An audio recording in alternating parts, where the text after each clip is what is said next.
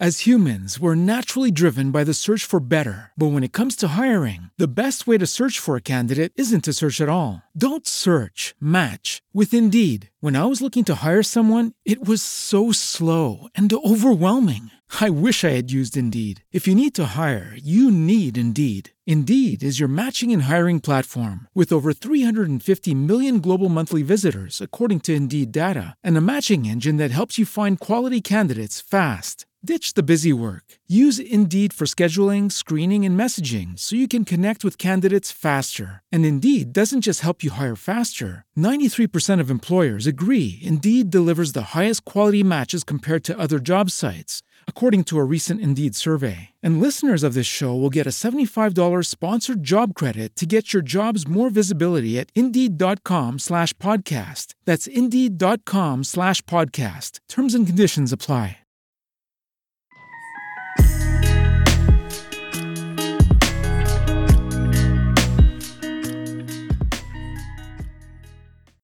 Andiamo adesso a capire come fare ad acquistare il nostro primo ETF, come iniziare quindi ad investire il nostro patrimonio fermo nel conto corrente.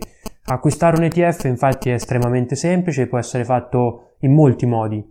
Si può utilizzare la propria banca di riferimento con il quale si ha il conto corrente o molto probabilmente anche il conto titoli. L'unico limite in questo caso sarà quello che la banca forse non disporrà di moltissimi ETF, la lista sarà limitata, però si può sicuramente iniziare a farlo.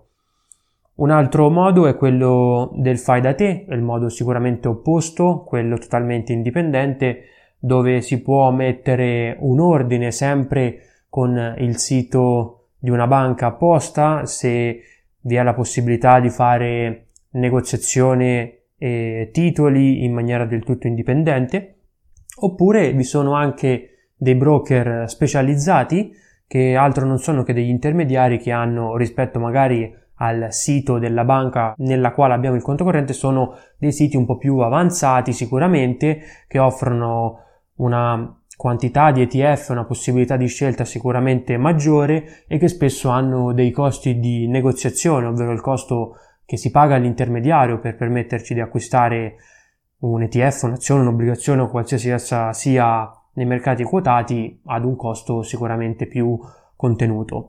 Per fare questo è necessario semplicemente agire in totale autonomia, ma non servono chissà quali conoscenze per poter acquistare anche in maniera del tutto indipendente strumenti quotati come appunto gli ETF.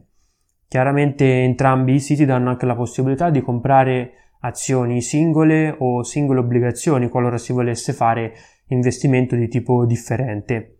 Oppure ci sono anche dei siti specializzati che sono una via di mezzo rispetto al fai da te o l'utilizzo del sito o il conto titoli della banca, che sono piattaforme per i quali hai la certezza di investire solo e soltanto in ETF, però non lo fai tu, ma questi portafogli che ti vengono creati vengono gestiti successivamente dalla piattaforma stessa.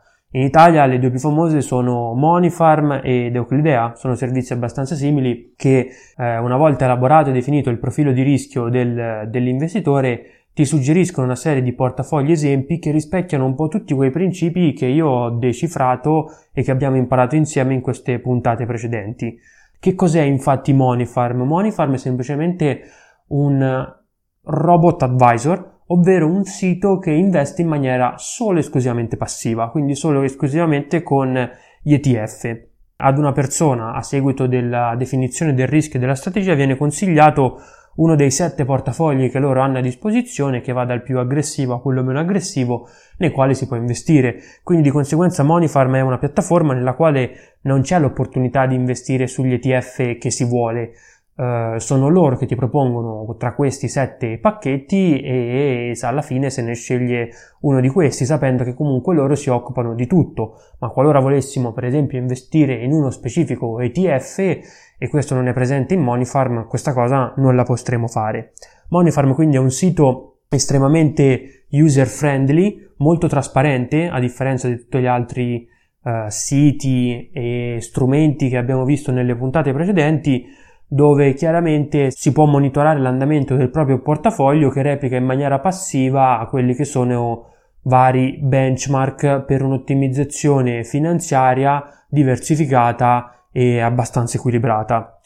Gli ETF su cui investe Monifarm poi sono solo e soltanto quotati nel mercato di Milano, quindi se dovessimo, se volessimo acquistare un ETF particolare, ripeto, questo non lo troveremo probabilmente nella scelta di Monifarm e quindi per colui che vuole ottimizzare al massimo il proprio investimento e che ritiene essere un profilo che è in grado di prendere decisioni in totale autonomia, forse Monifarm non è la piattaforma ideale al 100%, ma per colui che invece si trova comunque delle difficoltà a gestire il tutto o semplicemente per colui che non, non, ha tempo né voglia di stare dietro al proprio for- portafoglio, l'andamento, eventuali poi tassazione da, da gestire con comunicazione al proprio commercialista, allora potrebbe anche affidarsi a questa piattaforma che, ripeto, oggi nel mercato è sicuramente l'alternativa principale per chi cerca un investimento che rispecchia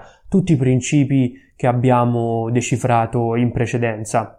Investendo in Monifarm si è quindi assistiti soltanto nella prima parte da un consulente che serve soltanto ad introdurvi alla piattaforma e poi in maniera del tutto individuale si monitora il portafoglio e o senza fare niente di che. Infatti in quelle pochissime decisioni che in realtà dovremmo prendere quando effettuiamo un investimento fai da te totalmente individuale vengono comunque prese in considerazione da Monifarm. Mi riferisco ai ribilanciamenti del portafoglio, ovvero durante, durante gli anni, i mesi, è possibile che quelle percentuali che avevamo stabilito all'inizio siano cambiate perché appunto i prezzi sono variati e di conseguenza se avevamo impostato una strategia iniziale eh, bilanciata ma poi l'azionario è cresciuto molto, ci ritroveremo leggermente più esposti verso questa asset class, quindi avremmo implicitamente assunto un profilo leggermente più rischioso, ma se non volessimo comunque spostarsi su questa strada, Moneyfarm stessa ribilancia alla fine di ogni anno oppure in maniera eh, semestrale quelli che sono i vari portafogli in modo tale da mantenere sempre lo stesso profilo di rischio.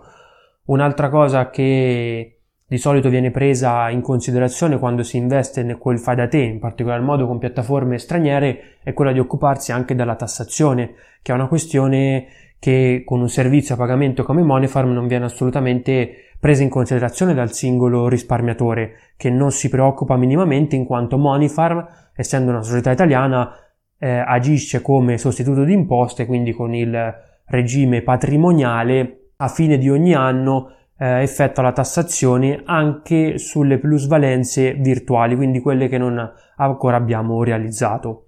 Quindi questo è uno dei servizi che io consiglio assolutamente per una persona che è totalmente all'oscuro di questo mondo, che ancora ha delle difficoltà, ha solamente capito quali sono i principi eh, generali, però non, non vuole comunque buttarsi in maniera del tutto completa nell'acquisto di ETF e non vuole neppure eh, prendere in considerazione e gestire quelle poche attività come la tassazione o il ribilanciamento che comunque richiede una gestione totalmente autonoma. Quindi trovate in descrizione il mio codice che potete inserire nel momento in cui vi registrate. Sicuramente un investimento Mon- con Monifarm ora come ora sul mercato italiano rappresenta la soluzione primaria per coloro che investono e quindi sono sicuro che rispettando loro tutti i principi base della finanza non possono che eh, creare la giusta allocazione che vi permetterà di crescere il patrimonio anno dopo anno in maniera sicuramente bilanciata e corretta visto che loro come supervisori si occupano un po' di, di, tutto l'andamento e di tutte le attività accessorie da fare attorno alla gestione del proprio risparmio. Analizziamo adesso insieme quella che è la seconda alternativa, ovvero quella di costruirsi un portafoglio in totale autonomia basato sugli ETF. Come si fa ad acquistare ETF quindi sui mercati finanziari? Questo è possibile attraverso varie piattaforme, si può farlo sia sul conto titoli della propria banca, nella quale abbiamo aperto negli anni scorsi il proprio conto corrente, Oppure ci sono delle piattaforme dedicate, broker, che hanno delle funzionalità maggiori. Infatti il problema di investire con il conto titoli della propria banca è che spesso la scelta non solo di azioni e obbligazioni, ma anche di ETF su cui si può investire è piuttosto limitata e soprattutto ci sono dei costi di transazione, negoziazione molto elevati. Mentre invece delle piattaforme create ad hoc per questo scopo, quindi cosiddetti broker del tutto indipendenti, hanno sicuramente delle funzionalità maggiori, una lista di prodotti su cui, su cui, si può investire molto più ampia ed infine hanno anche delle commissioni molto inferiori ed sono per questo convenienti. Se infatti vi ricordate nelle puntate precedenti avevamo anche toccato il concetto che ogni risparmiatore dovrebbe avere come obiettivo principale massimizzare quel rendimento tale per cui al netto dell'inflazione al netto dei costi del prodotto, al netto dei costi di negoziazione e al netto dell'inflazione faccia zero. I costi di negoziazione sono proprio quelli che necessariamente dobbiamo pagare quando si vuole acquistare o vendere uno strumento, perché chi ci fa da intermediario, sia che sia il conto titoli della banca, sia che sia un soggetto terzo come un broker, necessariamente hanno creato una struttura che è perfettamente connessa ai mercati finanziari e quindi questo servizio va necessariamente pagato.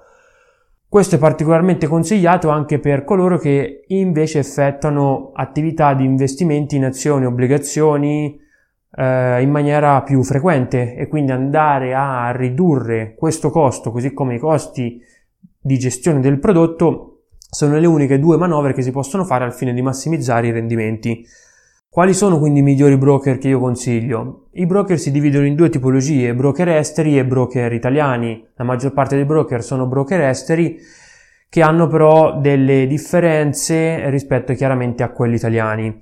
I broker esteri probabilmente hanno, danno accesso a tantissimi strumenti finanziari in cui investire, ma non tutti sono uguali. Infatti le varie differenze tra broker e broker sono la tipologia di investimenti, di strumenti su cui si può investire, non sempre si riesce a investire tutti i siti danno la possibilità di investire sugli stessi identici strumenti. Ci sono delle limitazioni, ma queste riguardano essenzialmente chi effettua investimenti in maniera un po' più professionale e di dettaglio rispetto al risparmiatore che si approccia per la prima volta a questi siti, che diciamo coprono un po' tutte le funzioni di base. E soprattutto quelli stranieri hanno delle commissioni molto inferiori, essendo comunque delle società forse più sviluppate, anche più grandi rispetto a quelle italiane.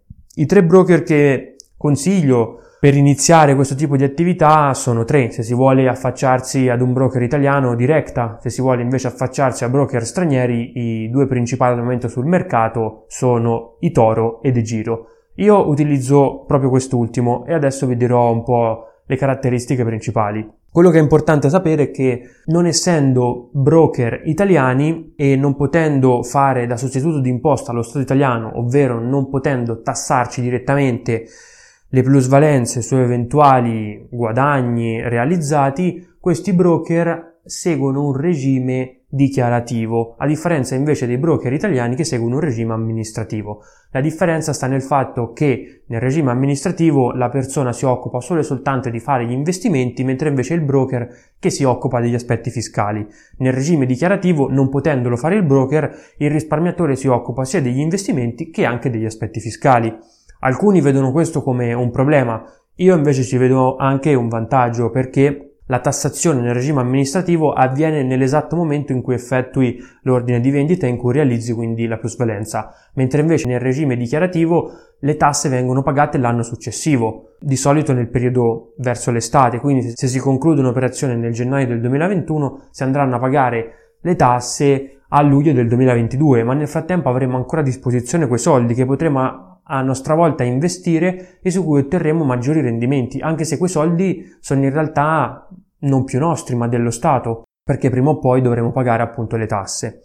Il vantaggio del broker che utilizzo io De Giro è che sicuramente ha una interfaccia user friendly che dà la possibilità di investire in tantissime borse mondiali, vi è infatti un'ampissima scelta di prodotti finanziari su cui investire dall'altro ha anche le commissioni inferiori a tutti i concorrenti ed è questo il motivo principale per cui io investo con questa piattaforma che funziona alla perfezione e non mi ha mai dato nessun tipo di problema ed inoltre mi permette anche di pagare le tasse un anno dopo rispetto a quando realizzo i miei investimenti.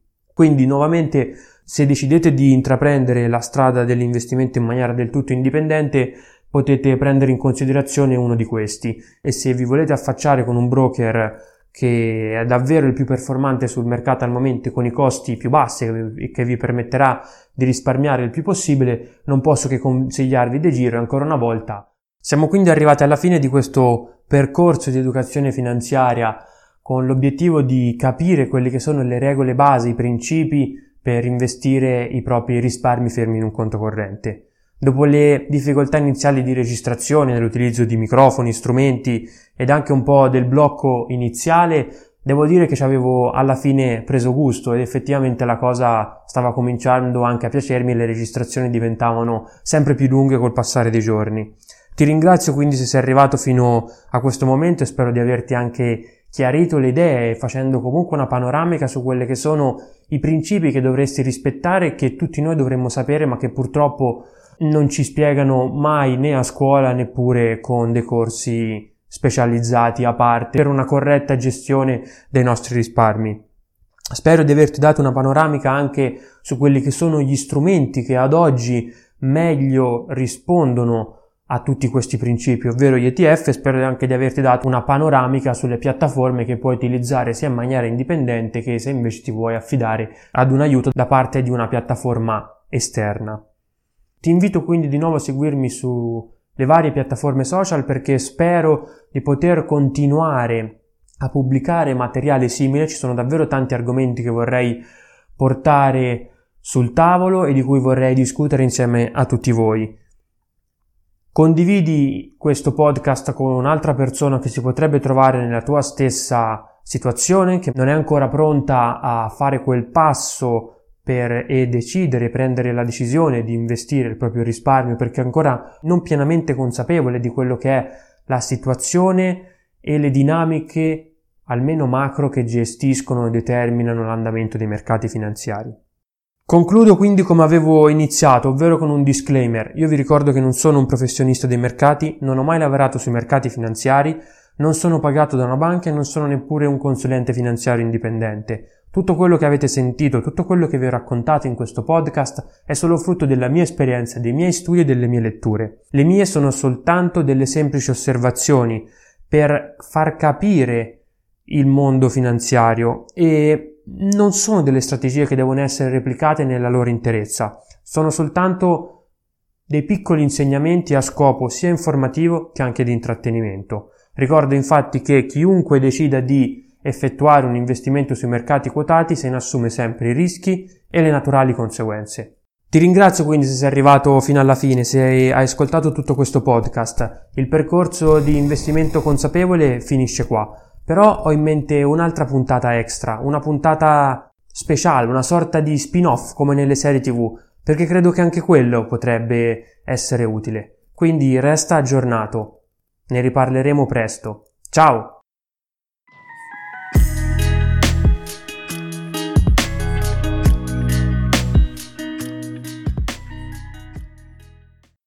As humans, we're naturally driven by the search for better. But when it comes to hiring, the best way to search for a candidate isn't to search at all. Don't search, match with Indeed. When I was looking to hire someone, it was so slow and overwhelming. I wish I had used Indeed. If you need to hire, you need Indeed. Indeed is your matching and hiring platform with over 350 million global monthly visitors, according to Indeed data, and a matching engine that helps you find quality candidates fast. Ditch the busy work. Use Indeed for scheduling, screening, and messaging so you can connect with candidates faster. And Indeed doesn't just help you hire faster. 93% of employers agree Indeed delivers the highest quality matches compared to other job sites, according to a recent Indeed survey. And listeners of this show will get a $75 sponsored job credit to get your jobs more visibility at Indeed.com slash podcast. That's Indeed.com slash podcast. Terms and conditions apply.